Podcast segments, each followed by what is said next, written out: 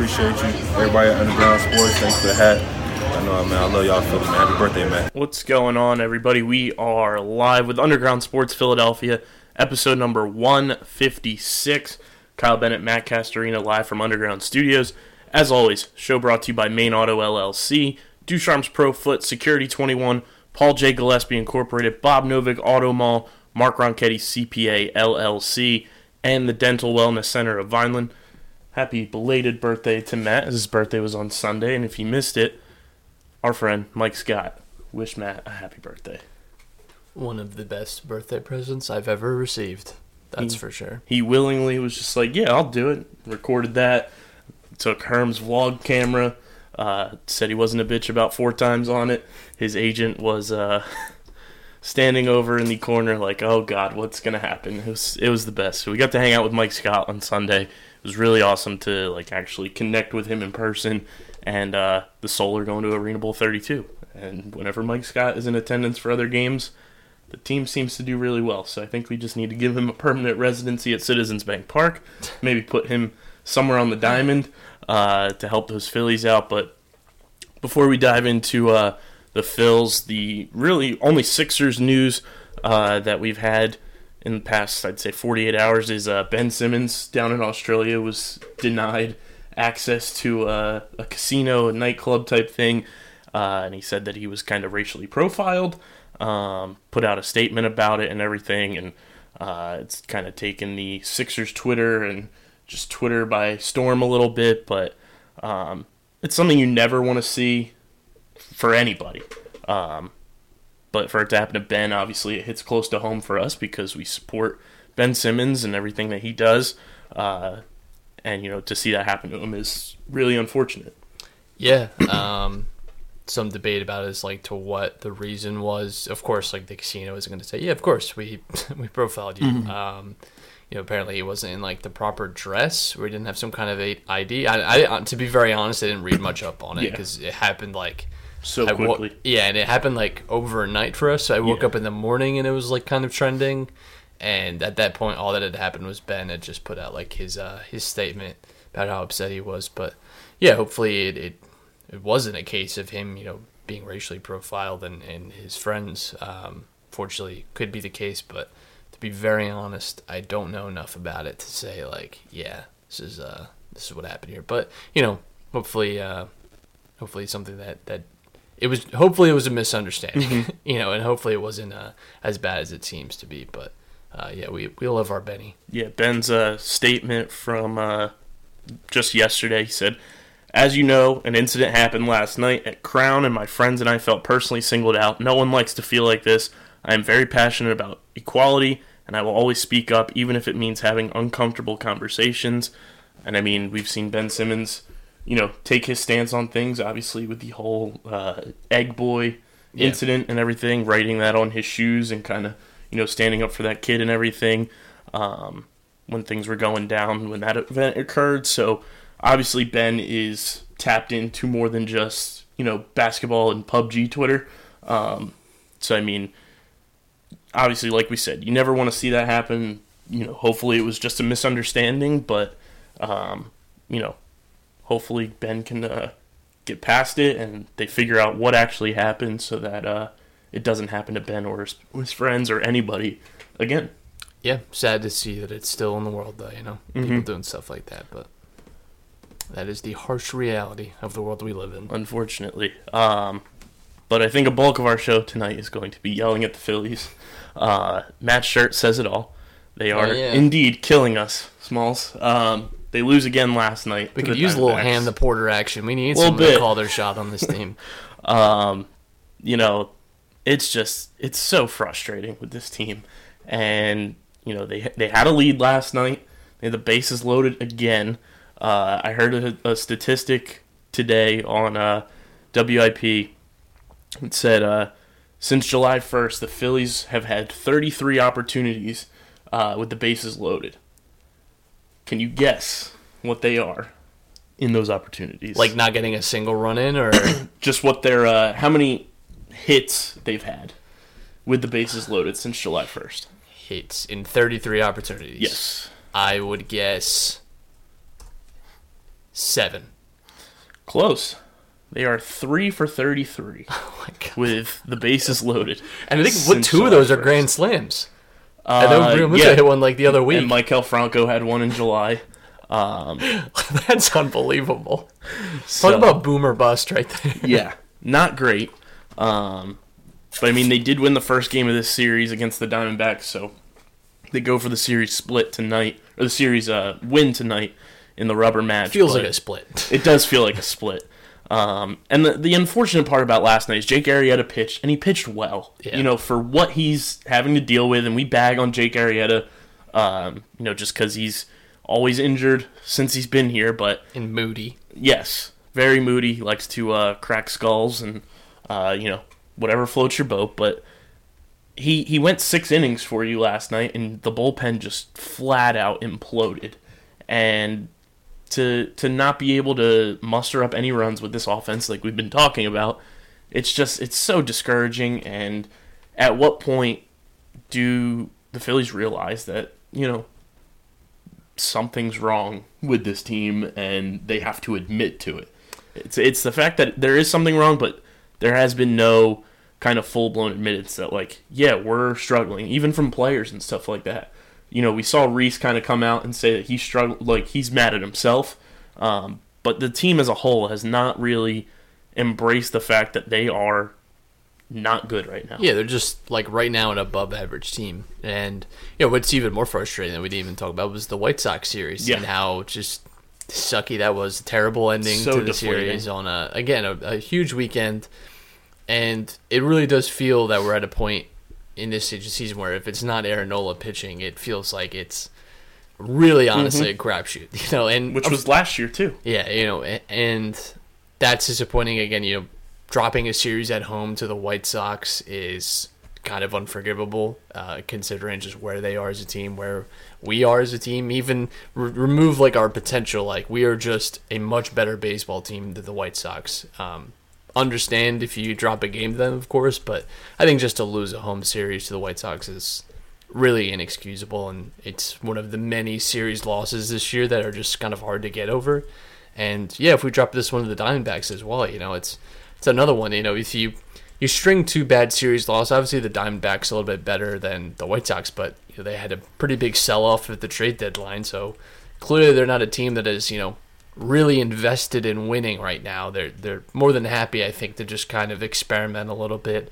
Um, and if they lose, they they're they're fine with that. Whereas we're we're now playing on razor thin margins, and you look at the division as well, and we already knew you know the Braves have a, a really you know stranglehold on the division right now, but you know, the Nationals, of course, have really turned a corner since like late spring, and now the Mets have Yep. won five straight and like twelve of their last thirteen. The Mets are a game behind uh, us, I believe, in the division, Yeah, and they are like two back in the wild card.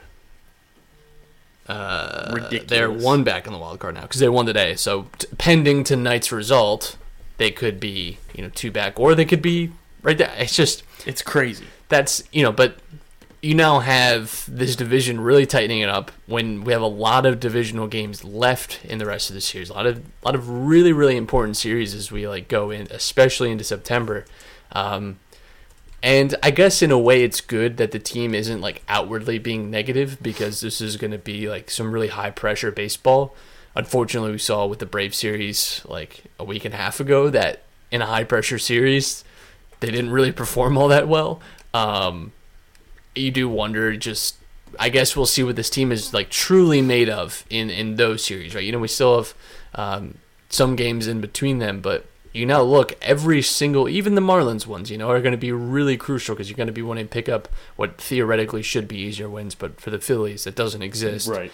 Um, but yeah, every, every series you now have against your divisional opponents, which already mean a little bit more, are going to mean that much more, and every win and loss just means that much more as you like go into this this final stretch of the season. And I guess we'll see if they can at least handle pressure. We know that this year, like we've said a, a billion times, it's a multitude of things between injuries and roster mismanagement. But you know, if they can at least handle these like what are going to be playoff series essentially, you know, like that that's just going to be the significance of them. Mm-hmm. Then that's at least a, a positive, you know, thing that you can take in the the off season with you, whether that's you know we get playoffs or not. Right, and you know, some positives to take away from last night. Corey Dickerson played. He led off. He's leading off again tonight.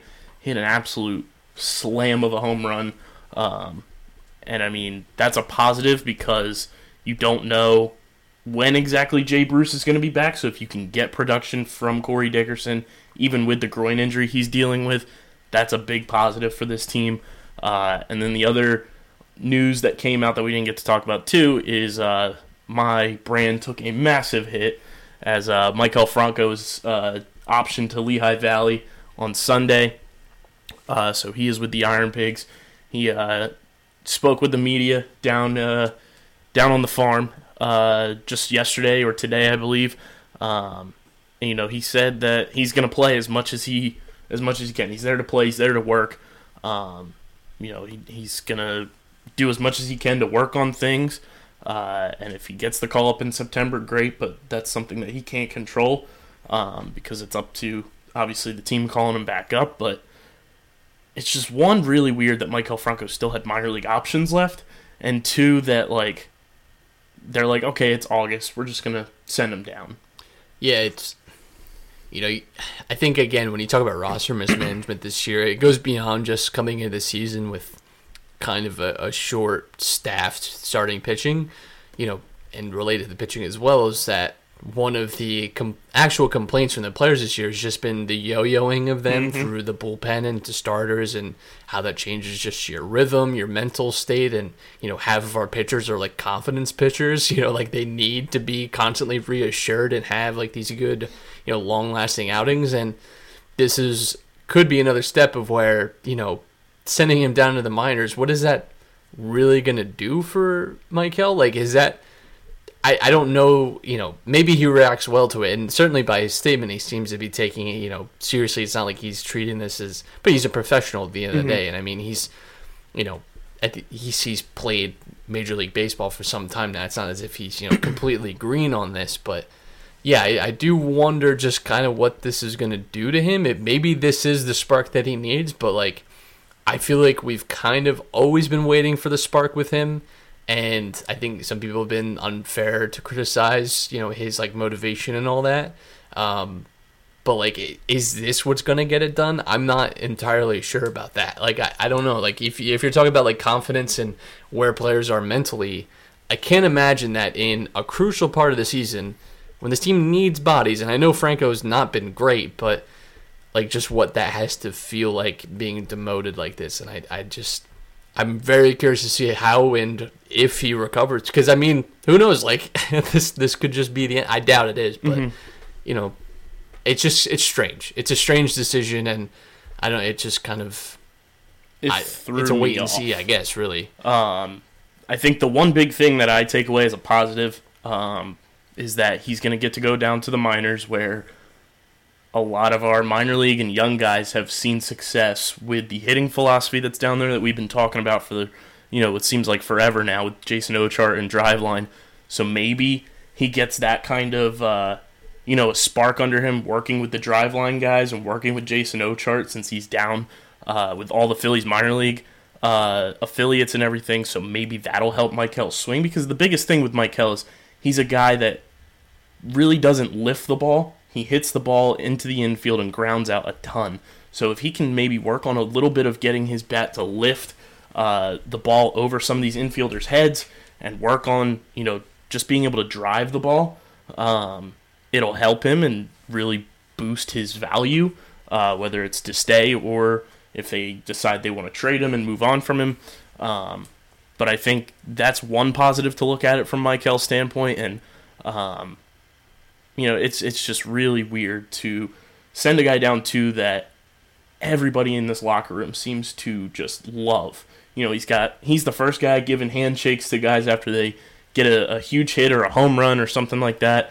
Um, He's he brings energy. He was one of the first with like a Bryce, you know, yeah. like a handshake celebration. exactly. Know? Like whereas everyone has one of them now, but you know, him and like Rhys were like the first two to have mm-hmm. that kind of connection with him. So Bryce brought up Maikel Franco, you know, in his introductory press conference, talking about how he spoke to him and said that he wasn't going to take his number seven from him. Um, so to take a guy that has just that energy and kind of, you know, might not be playing well, but he's gonna be a high energy guy in the clubhouse, and just taking him completely out. I wonder what that does for the rest of the 24 guys on the roster, and now 25 that Brad Miller's back. But uh, I can't imagine that a lot of these guys were too thrilled with the decision either. I think it's it feels like a weird power play almost where it's like okay we need some you, you obviously can't really make any roster additions at this point outside of calling someone up you need some sort of shake up in the locker room something to maybe recharge people and maybe get them even a little bit pissed off maybe this is what they thought that move could be i think even if you're talking about like future trade value i think this does nothing but hurt it because Mm-hmm. now you know he was already kind of limping through most of this season um, you know he wasn't already like the best trade asset you had. Now you've you've put him down into the minors, and you know who knows if we even see him for the rest of the regular season. I suspect at some point we will, but you know like that doesn't. the only way it improves the trade value is if he actually comes back improved, right? But I mm-hmm. mean I think that's that's a, a pretty big gamble. So. I'm not entirely sure what the angle is here, and I think it is going to be interesting how the you know the clubhouse responds. But at the same time, like I feel like there's been plenty of times this season for the clubhouse to respond from both criticism and just their own poor performances, and you've gotten like mixed signals from that. Like at times this team seems really re- resilient and like mentally strong, and then other times it feels like they just give up. You know, like and mm-hmm. like I and they just kind of I wouldn't say give up, but they just get frustrated and like throw the hands up, and you see just this like It's like, oh, we'll get them tomorrow. very like apathetic a- mm-hmm. attitude about just like you know results of games and i understand you kind of have to put things past and just move on especially in a season like this where you have just so many games of course but I, I do feel like we've just had this this very strange season with the culture of the team where at times it has felt and not always in just like the best of times there's been times where you know they've pulled off big wins and it felt like damn like that was impressive like that Dodgers game when they came back from being down and had to score nine runs in order to win that game. You know, being able to split with the Dodgers it was and that, huge. And that was part of a, a pretty rough stretch of the Philly, Mm-hmm. you know, like but then, you know, you see the White Sox this weekend and it's just like you see those where- Marlins series. where see- was any of that energy? Where was like and you know, I know that's so cliche to be like, oh, this team has no fight or whatever, but it it really does feel like that sometimes where it's like I feel like there's just what happened? You know, Mm-hmm. like where like why is this team so frequently inconsistent? You know, like the only Yeah. consistency they have is that they're inconsistent. Yeah. And that's that's I think the most frustrating part and again, you know, if demoting Franco is like your way of maybe maybe even just showing like consequences to just playing terribly, Yeah, you I know, mean, we like saw it early this year with Nick Pivetta Yeah. getting sent down. We saw Nick Williams constantly getting sent down. and Nick Williams is talking about how this is the worst year of his life. Yeah. You know, like so like Which Nick Williams and Maikel Franco are like night and day with how they're handling these situations. But yeah, like you see these these opportunities for these younger guys that are supposed to be a part of this core, and uh, it's it's deflating them in a big way. Yeah, so I I just do wonder about it, what this is going to do for Franco's confidence. I think you make a good point too about just the rest of the clubhouse and what it's going to do for them. But you know, I think the time has come for like to just be really honest about this team and you know if if they want people to not criticize them, if they don't want this to be a really long winter, you just need to win. Like that's Yeah. it. You know, like and You and need to go on a tear. And you know, like I wouldn't even say you need to go on a tear. Like if you just play like a few games above 500, you're almost certainly in the playoffs just because of how many divisional series you have mm-hmm. left. Like I, you, you don't even go play like 600 baseball the rest of the way. Like if you're, you know, you just win some big series and, and you're there. So I think it's it's kind of like nut up or shut up time for this team where it's like, you know, and it's not like they've been doing a lot of like talking, you know, about like whatever. Like obviously some like the post game stuff has been a little loony, especially Mm-hmm. from Gabe, because but he's just always kind of out there in left field. Um, And it seems his- like as they've struggled recently too, he's kind of reverted back to his last season post game press conferences, the pep talk Gabe, Yeah. where it's like, oh no, these guys are great. And it's like you're Looking on the bright side. it's when like a really is no kindergarten teacher side. talking about the students, and you know that not all of them are like all developing and growing and learning, and they all know that like you know there's definitely a few of them that are lagging behind, but the teacher's never going to say that. Of course, that's Gabe. Like he's just kind of standing in front of the class, is like. Mm-hmm. Franco is picking his nose and it's like, well, no, he's doing great. I, I really love, you know, like, and I get that you have to have you have to keep like the good feeling going, and I think that is a valuable asset. But at the same time, like I hope that in private, there's an understanding that some of these losses, a lot of these losses, are unex- are unacceptable, and frankly, this team had just much higher aims than this. And that's not to say that they had to be like World Series contenders right out of the gate. Um, but I think we also felt that we weren't going to be like contending for the second wild card spot Yeah. in August, you know? and it being August and the Mets are only, you know, a game back and two out in the loss column. Uh, And the Mets again made a big move at the deadline, and everyone kind of said, "Well, why are the Mets doing Right. that?" Well, there you, There go. you go. They're right back in the wild card race now, you know. And yeah, well, that's that's another frustrating thing too. Is you know, like I'd kind of made my peace. To the Phillies not really making you know any kind of big deals at the trade deadline. It it made some kind of sense, but then again, when you see it paying off for a team, let alone a divisional rival, that and now your wild card rival, and you see Mm-hmm. especially when the other two teams in front of you made significant Yeah. upgrades to their bullpens. That, essentially kind of standing still, you know, in you know in a week where the three teams around you all made significant improvements. Mm-hmm. Not not even just like minor tweaks, like they all made for each team addressed a certain weakness or kept you know Syndergaard instead of you know just dealing him off. You know, like still staying in the race and and in, in a way building for the future. So that was that's a frustrating aspect of, of, as well of this like Mets run that they're on is you know you kind of wonder if, if you had made that that just push for something at the trade deadline, mm-hmm. what that maybe does for the morale of this team, and maybe you know to improve some some wins here. But it's it's impossible to know, unfortunately. But Yeah. there's there's a lot there's a lot about this season that is just like shrouded in mystery and a lot of what ifs for this year. I think you start with the injuries and like work from there, but you know there's still like plenty to salvage as well. You know, you, it's still early August, and you know you win the series against the Diamondbacks. You got a pretty difficult series against the Giants coming up. You know, you and then you go home and face the Cubs. yeah. This is like a this is like a pretty significant hurdle in this season right here and you, I think you you just keep winning games. You know, keep grinding it like that's that just has to be the uh the mantra for the rest of the year now. Definitely. And uh, to get off of the sad Phillies banter, uh, Players Weekend is coming up. They released uh, what the jerseys and hats will look like. Usually these are very like colorful uniforms. This year they are going with uh, Funeral black. black and white uh, and ghost white uniforms. I kind of like the hat um, with it being black out, but I did see a hilarious tweet that said half the league is going to look like they're in a Fat Joe music video. Um, I'm very disappointed with some of these nicknames, though. Like who who calls Bryce Harper Harp? Harp. Who?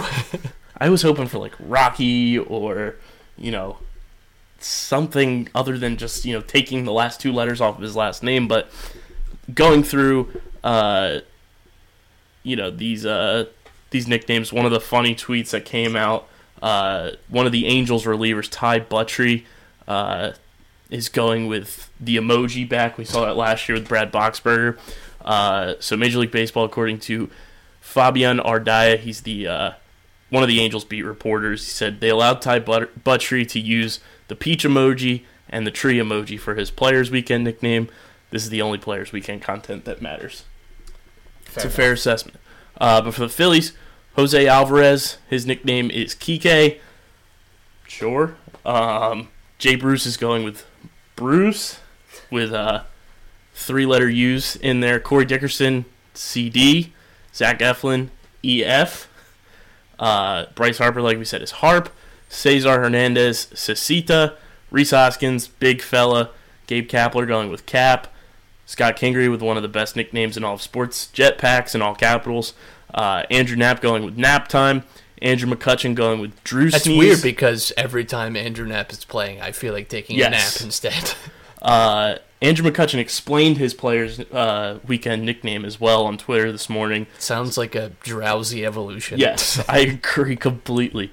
Um, but he said when he was growing up, everybody uh, just called each other, you know, their name and then put sneeze at the end. So Drew being shortened for Andrew, so he's Drew Sneeze. Uh, Adam Morgan is Amo. Mike Morin, Moosh. Hector Neris is Compa N, which Compa, I looked this up after last year. Compa stands for friend um, because it was Hector Neris, Maikel Franco, and Jose uh, or Luis Rodri- Luis Garcia all had the the Compa with their first initial of their last name. Aaron Nola going with Knowles. Who calls him that? Uh, Juan Nicasio going with Arenaso. Uh, Blake Parker, Be Easy. Nick Pivetta is Piv. Never heard that in my life. Roman Quinn is PSJ. JT Realmuto, Real. Sean Rodriguez is Chi Chi. Jean Segura is El Mambo, which we see in all of his social media handles. Drew Smyly is Smiles, spelled correctly, not with the Y. Jason Vargas, Vargy. And Vince Velasquez might have one of the cooler ones. It's V squared. Yeah, that's not bad. Um, But- mixed results. Nothing really. Overall, like, these are really bad. kind of just lame. Scott Kingery, I think that might Andrew be the best. Andrew McCutchen, and Vince Velasquez might have the best because at least Andrew McCutchen's has like a meaning behind Yeah. it. But you wouldn't even get to see it. You know, like Yeah, the rest of these are just god awful. like a. You, you'd even mention Jake Arrieta. Jake Arrieta's with Snake. Jake the he was Snake. that last wow. year too. Very cool. They're bad. Let them pick their own. I and I, I saw something on Twitter because I was with Herm the other day and uh, the Red Sox because Herm is a big Red Sox fan, unfortunately. But uh, he saw something on Twitter where a lot of the Red Sox players didn't even pick their nicknames; they were just given to them.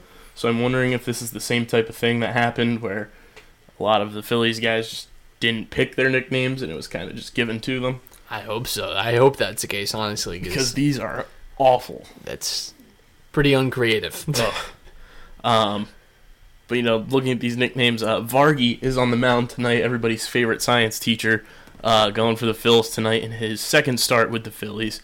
Um, so we'll see what he's able to do out in the desert. I mean, one one positive that we saw from Jason Vargas' first start in Phillies uniform, he gave us a quality start. He was he was pretty good. Um, will he be able to replicate it? We'll see. Uh, especially you know in Arizona where the humidor is a factor for everything. Um, but hopefully Jason Vargas can uh, come through and help the Phillies win this series against the Diamondbacks before they go to San Francisco for four. Um, because they need to desperately go on like a stretch right here where they win this game and win three out of four against the Giants, two out of three against the Cubs, um, which is going to be a, a tall task for this team because the Cubs, as much as they've struggled this year, are you know still playing pretty good baseball. Um, I mean, you look at like the standings right now, and it's really just the NL East and the NL Central all just kind of just wailing on Yeah. each other, and that's that's the way it's going to go for the rest of the year right now. And um, yeah, Cubs are like you said going to be no short order for the Phillies here. And then after that, you host the Padres and Manny Machado for three games, uh, as well as Fernando Tatis Jr., one of the up and coming stars in this league. And then you go to Boston for two, another team that has not been great this year, kind of similar to the Phillies in uh, how they've performed. But Boston is one of those teams that can kind of just flip the switch because they have the talent and really, you know, wail on you. Uh, and then, of course, everybody's favorite series, going down to Miami for three to take on the Marlins, uh, which should be honestly one of the the litmus tests, unfortunately, for this team because they have not been able to get it done against the Marlins. I don't even want to say anything. Yeah, it's just and then you get the Pirates at home for three, and then you host the Mets for three to uh, round out the month of August. And we we go through the schedule all the time on the show, and um, just looking at where we sit right now, this next you know seven game stretch is arguably the most important of the season to date. You know, looking at what you have after that compared to what is in this stretch. Uh, the Giants are a team that won't go away, and the Cubs are a team, like we said, they're good. They made a move at the deadline to get Nick Castellanos to add to an already loaded lineup. Uh, maybe when the Cubs come here, we can send John Mallee back with them uh, so that the Phillies can find a competent hitting coach. But um, it's just it's just really frustrating with this team, just knowing the talent that they have and what we thought they were going to be able to do.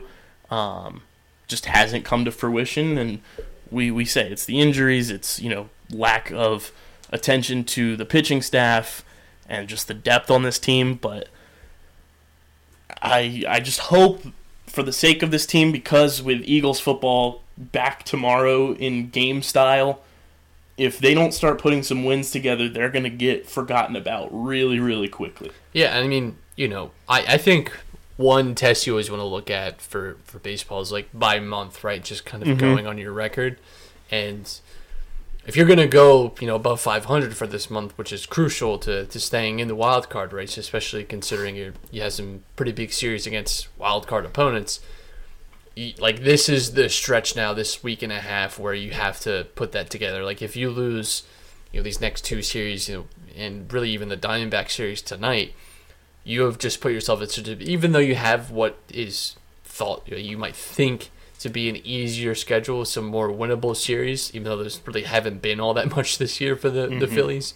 Um, you know, you're gonna have to like sweep those series to really make up that ground that you've just conceded. And yeah, I think we've had like these little breaks in the season where we've thought like, okay, like you know, going over this next you know two weeks, how important you know it is to just win these series or at least you know split the series if you can.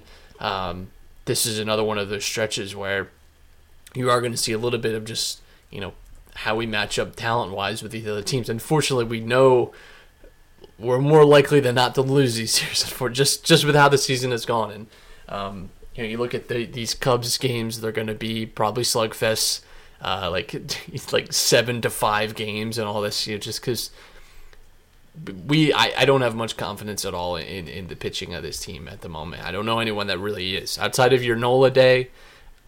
I, I just I don't feel great about it, and you know that's from starting pitching all the way to the relief. So, yeah, a, a big a big series coming up now. Um, you know these next few weeks for the Phillies. Yeah, and uh, some more smiling and frowns. Uh, the MLB Pipeline has released, you know, their updated top 100 prospects list for the midseason uh, report and everything. They finally concocted all of that, and uh, the Phillies did not grade out very well in terms of their uh, prospect pool. But our friends at the Good Phight uh, put together their top 20 list, and uh, it's pretty interesting because, uh, you know, Alex Carr on Twitter at Alex Carr MLB um, puts out a lot of good stuff with the minor leaguers.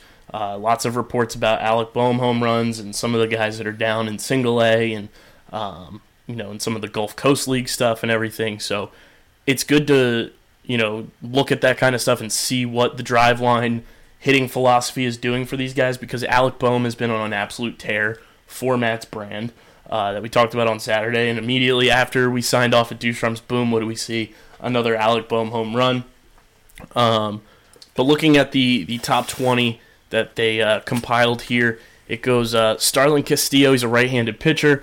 Uh, he's number 20, followed by Erik Miller, a left handed pitcher. Mauricio Lovera, a right handed pitcher. Rodolfo Duran, a catcher, uh, is number 17. Jamari Baylor, who they drafted this year, uh, a shortstop. Uh, he's number 16. Deivy Grullon, catcher, number 15. Logan O'Hoppe, another catcher, number 14. Jojo Romero, one of my personal favorite Phillies prospects, a left-handed pitcher at number 13.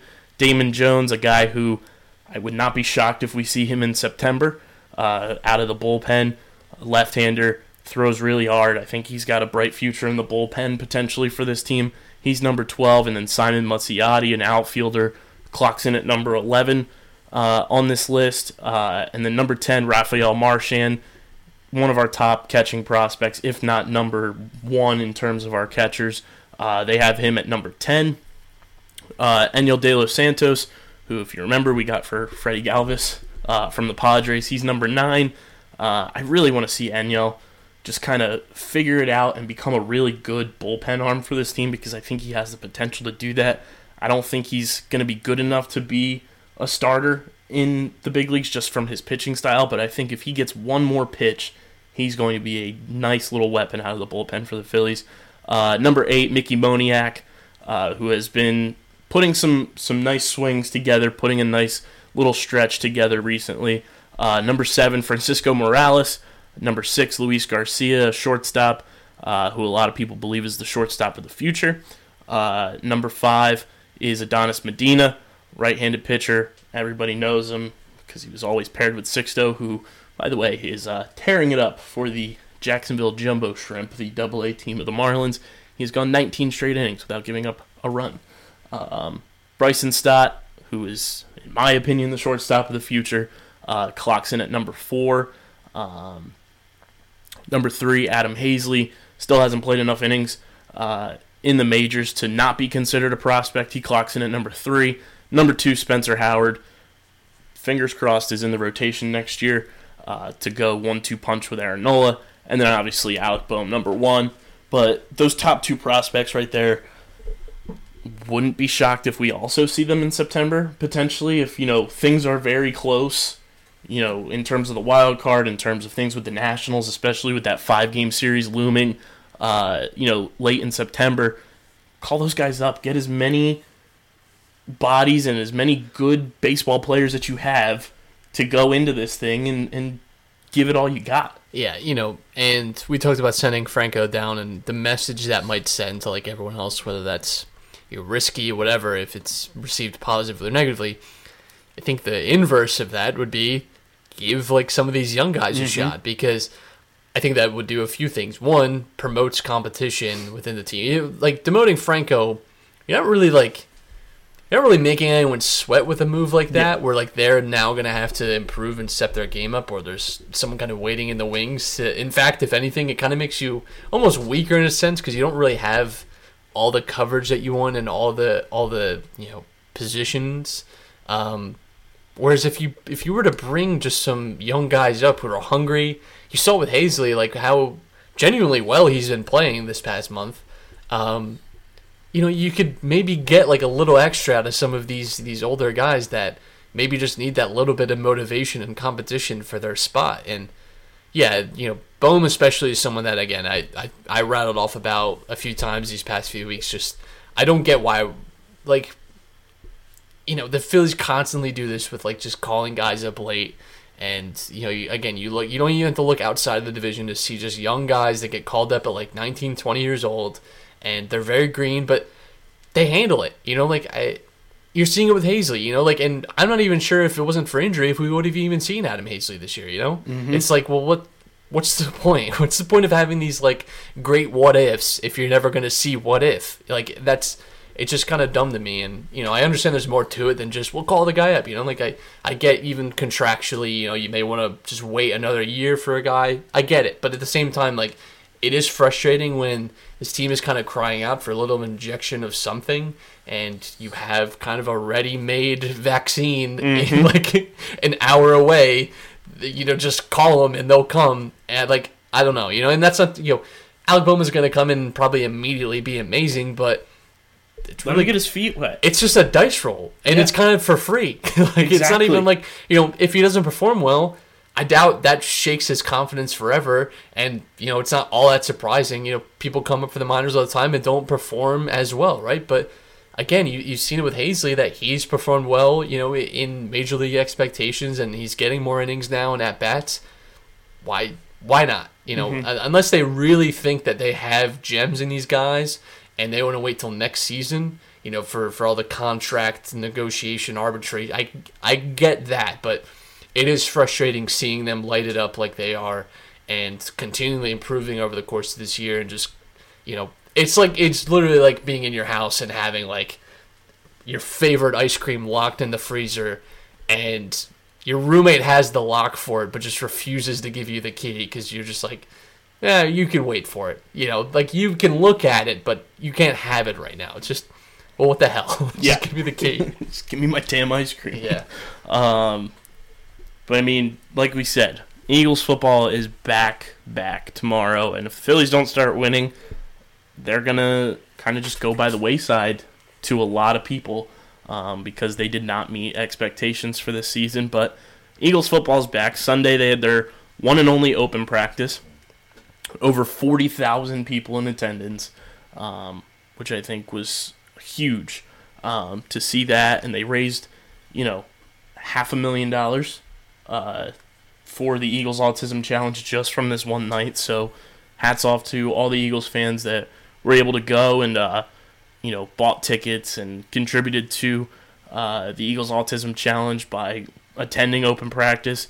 The lone negative of open practice was training camp star Joe Ostman is done for the season, tore his ACL, uh, had to get carted off the field, and uh, he was having a stellar, stellar training camp. Looked like he was going to be a near lock to make this team, and now uh, he's going to have to wait until next year because of the ACL tear, which is super unfortunate, especially for this team looking to have as much depth as they can uh, because they are one of the few teams that are kind of Super Bowl or bust, in my opinion, where they are so good that if they don't make the Super Bowl slash win it, uh, I think it could be classified as an absolute, you know, failure.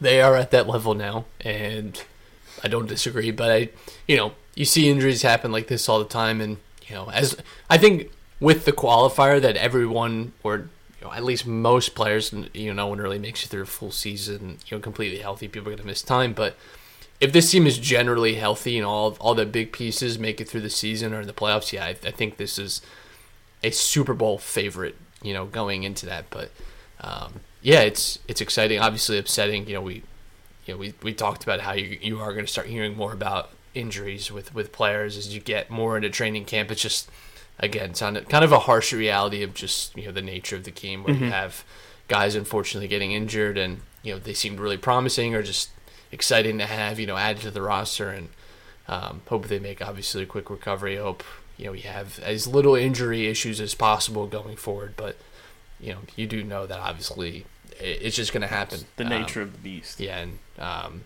sometimes they're just completely unpreventable too, which mm-hmm. which sucks even more. So hopefully, uh, hopefully stay out of that you know, going forward now. But we got preseason this week, which is fantastic. Even though it's not, it's football, but it's like, eh, it's like not really football, but it's also football. Yeah. Because you know the Hall of Fame game was on last week, and I had no interest whatsoever. You it was a lame matchup too. It was, it was terrible. Broncos Falcons. Yeah, it was awful. Um, yeah, that storied Denver Atlanta rivalry. Rocky uh, Mountain Oysters meets strip clubs and hip hop. Like what? OutKast. Yeah, it's like um, Patagonia versus like what? and one. um. Yeah, I mean the Eagles are back tomorrow, but it's kind of in quotation marks because you're not going to see anybody. It's going to be a lot of these backups kind of fighting for positional uh, spots and everything which, like which that, is which exciting. Is, is fun. You know? It's it's especially fun to see guys your team guys that you've like never really heard of either, and you know there's always at least for for every team there's at least you know two or three guys, maybe more, maybe less, that kind of make an impression on you and you get really excited about, and you know again maybe someone you just never heard of, uh, a rookie or just a, a veteran that sort of bounce around.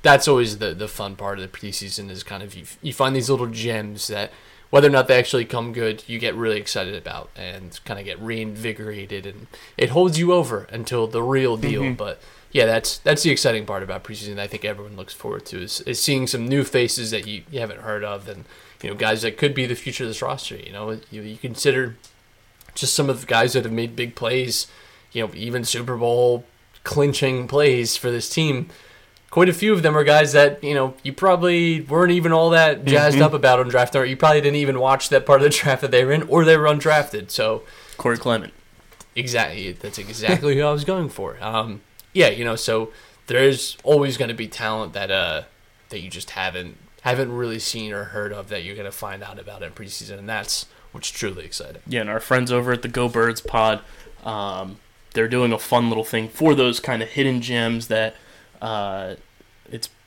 kind of named after a former Eagle known as Na Brown. Uh, he was part of the Eagles in 1999. I believe he was undrafted.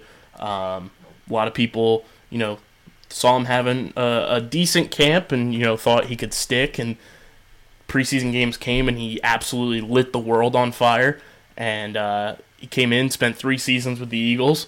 Um, so they're giving out the Na Brown Award uh, and they're getting a trophy made, and it's with the Eagles and everything, which I think is really cool. So uh, if you have somebody that you're watching tomorrow night that you think is going to be similar to Na Brown, a guy that you didn't really hear of before uh, training camp and everything, and now you're starting to uh, grow an affection towards them, tweet at GoBirdsPod who you think it will be uh, with their name, and then use hashtag Na Brown Award and uh, they'll tally you down and everything. And I think it's a cool little thing they're doing to kind of just recognize some of these guys that are on the roster bubble that are not necessarily going to make the team, but have a real good shot. And if they do make it, they're gonna have a nice little trophy for them. So shout out to our friends at the Go Birds Pod. They will more than likely be making appearances throughout all of Eagles season this year with us.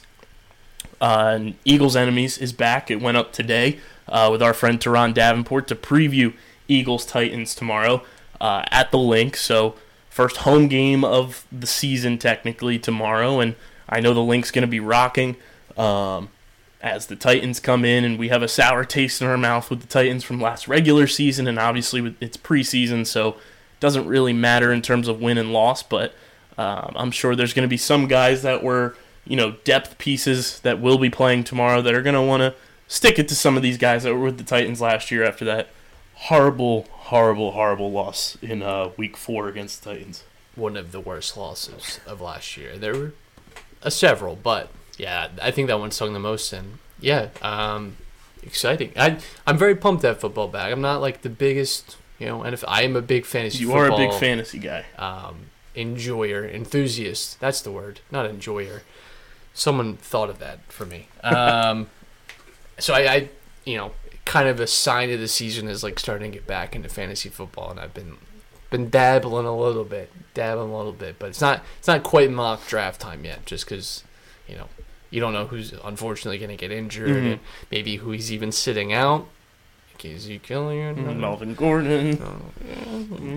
a little uncomfortable. um, so yeah, that's but that's exciting. You know, like that's that's something I really look forward to every year is, is the fantasy football and, and all that comes with it. It's without a doubt the best fantasy sport, like Mhm. in in any sport. Like there's just it's tailor made for it, and um, very excited to have that back in my life. And if you do want some mock draft action, myself and uh, our head honcho of the Goal Line Fantasy Football uh, faction of Underground Sports Philadelphia, Mikey Ostrowski, uh, we did a mock draft live on the podcast that will go up for you guys on Saturday.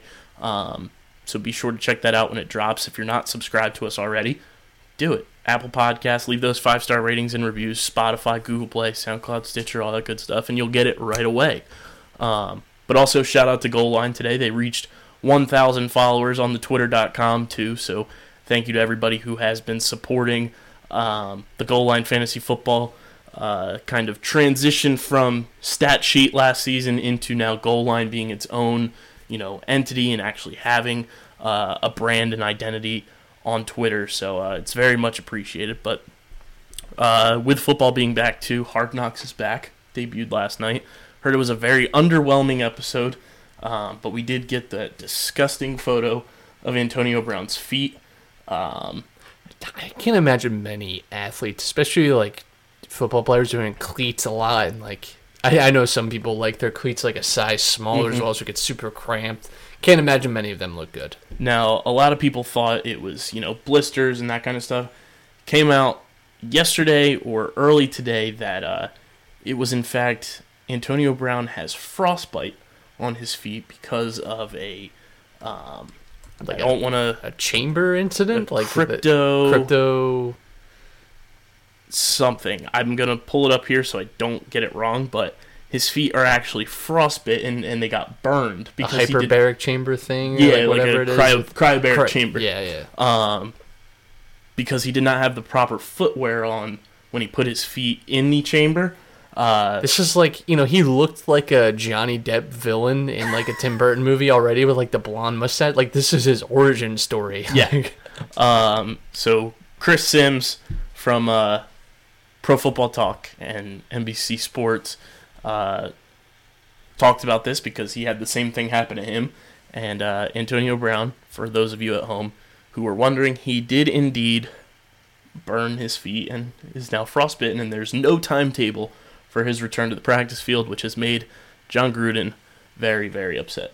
Well, I don't blame him. That's uh, frankly a pretty dumb reason to not have your star player ready for for training camp. But Only the Raiders. Hard Knocks, I haven't. Uh, I have not watched a Hard Knocks in a really long time. I think the last one I watched, unfortunately, was the Dolphins one. Yeah. I think it was Joe Philbin's first season actually. um, yeah, Dol- my Dolphins are canceled, by the way. Yes. If you know, you know. But man, Shout out Kenny Stills. rough. Um, Yeah, so I I know Amazon has uh like their version of Hard Knocks. Yeah, I've watched the, uh, the Panthers this season. Yeah, and I've watched that before with Manchester City, which is it's really interesting. Like I would, I would consider watching the the Panthers one, but I don't have HBO either, so it doesn't exactly It's help. very true. Um, yeah, I, I, I Hard Knocks has always been kind of cool, but it just feels like something that did get a little stale after the first, especially now with how much more access you Mhm. have than ever before to like behind the scenes stuff. It's nice to have it all like edited really nice and storied for you, but like feel like 70% of the stuff like your beat reporter is telling you, Mhm. you know, and you have notifications on for them. So it's like you, you don't really need all of all of the excess that you get with Hard Knocks, but it is cool nonetheless. I would like to see Hard Knocks in different sports though, Yeah, I to get that behind the scenes look, say in the NBA or Major League Baseball, especially. NBA Uh, would be awesome. I you know I remember the Flyers did it a few Mhm. years ago with the Rangers for the Winter the Classic, Winter Classic. um, and that was really cool. Like, Yeah. and that was only I think like a few weeks of just kind of like following them around Mhm. and It was like a just- five part. yeah, and it was really just preparation for that game. It wasn't really even following you know preseason or anything like that. And again, this is where football has the advantage because it's Mhm. kind of just like you have like the cuts and that's really dramatic, and you have the preseason games and like the training. Like it's all like the injuries that happen and all it's all that. kind of like almost made for TV in that sense. But yeah, I think like like one around like the summer league would really be cool for the NBA. Like Mhm. you have that would like be awesome. you know guy like you want to see these rookies in action, get like a little more in depth with them. I think that'd be cool. Um, Some yeah, I think unknown players. there there definitely be like room for for other leagues for sure. I- it Spring training cool. with baseball. spring training would be fun to watch because then it's like people are already pumped up for it anyway. You get this cool like behind the scenes look. I think baseball fans will like read and watch anything related. They're Yeah. very driven towards any baseball content. So yeah, This that'd be guy. cool. I would watch that. Um, so yeah, I think that's one thing Hard Knocks and HBO or whatever company uh, wants to should dabble into. Um, some things happening at the Linc though. The uh, USA's friendly against Portugal, the women's national team, uh, their little victory tour series that they're doing uh, when it comes to Philly on August 29th. Uh, over 40,000 tickets have been sold. This is as of four hours ago via Lincoln Financial Field's Twitter at LFF Stadium.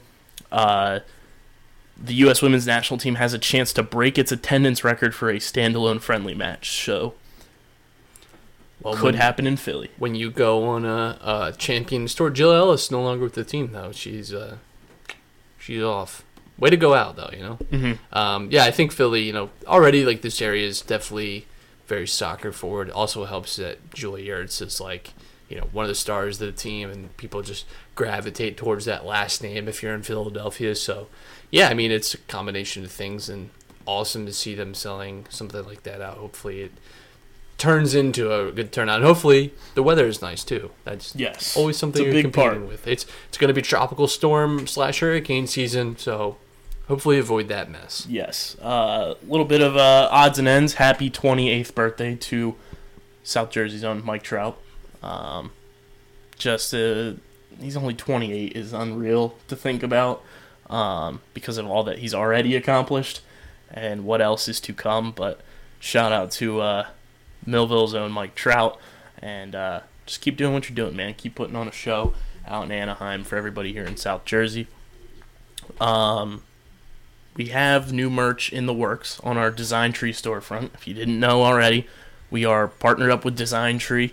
They are now our official apparel distributor. Uh, so if you go on Design Tree's website, search Underground Sports Philadelphia, you'll find all of our merch that's available. We just had a big order come through today, Matt. Five of our uh, outside the box shirts purchased in one order. So shout out to uh, that order that was placed because all that money that we get back to from our merch goes back into the show. Allows us to you know do equipment upgrades. It allows us to go to events, go to uh, games and stuff to get that insight for you where we may not have credentials for that team or league yet. Um, you know, it allows us to do the giveaways we've done with the Bryce Harper jersey, the Jimmy Butler jersey, uh, way back when, and uh, it really helps show out. So uh, if you want to get your merch, it's DSGN Tree. Uh, just search it, and they are on Twitter at DSGN Tree. Uh, give them a follow. Let them know we sent you, and go get your merch. But think that's all we got for you guys uh, today. Make sure you are subscribed to us, like we said, on Apple Podcasts and leave those five star ratings and reviews. Let us know who you think's going to win tomorrow night between the Eagles and Titans and who your uh, player to watch tomorrow will be. And make sure you check out Eagles Enemies with myself and Teron Davenport, available in all your podcast feeds right now uh, to get ready for tomorrow night. And then also follow us on Spotify, Google Play, Stitcher, SoundCloud, wherever you get your podcasts. And then uh, follow us on Twitter at Underground PHI. Follow us on Instagram now at Underground PHI. We changed over our Instagram handle to match with Twitter, so it was easier for you to find us. And uh, yeah, we will be back again on Saturday talking about this Eagles game, talking about hopefully some more Phillies wins and uh, whatever else may pop up in the news. But as always, show brought to you by Main Auto LLC, Ducharme's Pro Foot Security 21, Paul J. Gillespie Incorporated, Bob Novick Auto Mark Ronchetti CPA LLC, and the Dental Wellness Center. This has been Underground Sports Philadelphia, episode number 156. For Matt, I'm Kyle. We are signing off. Peace.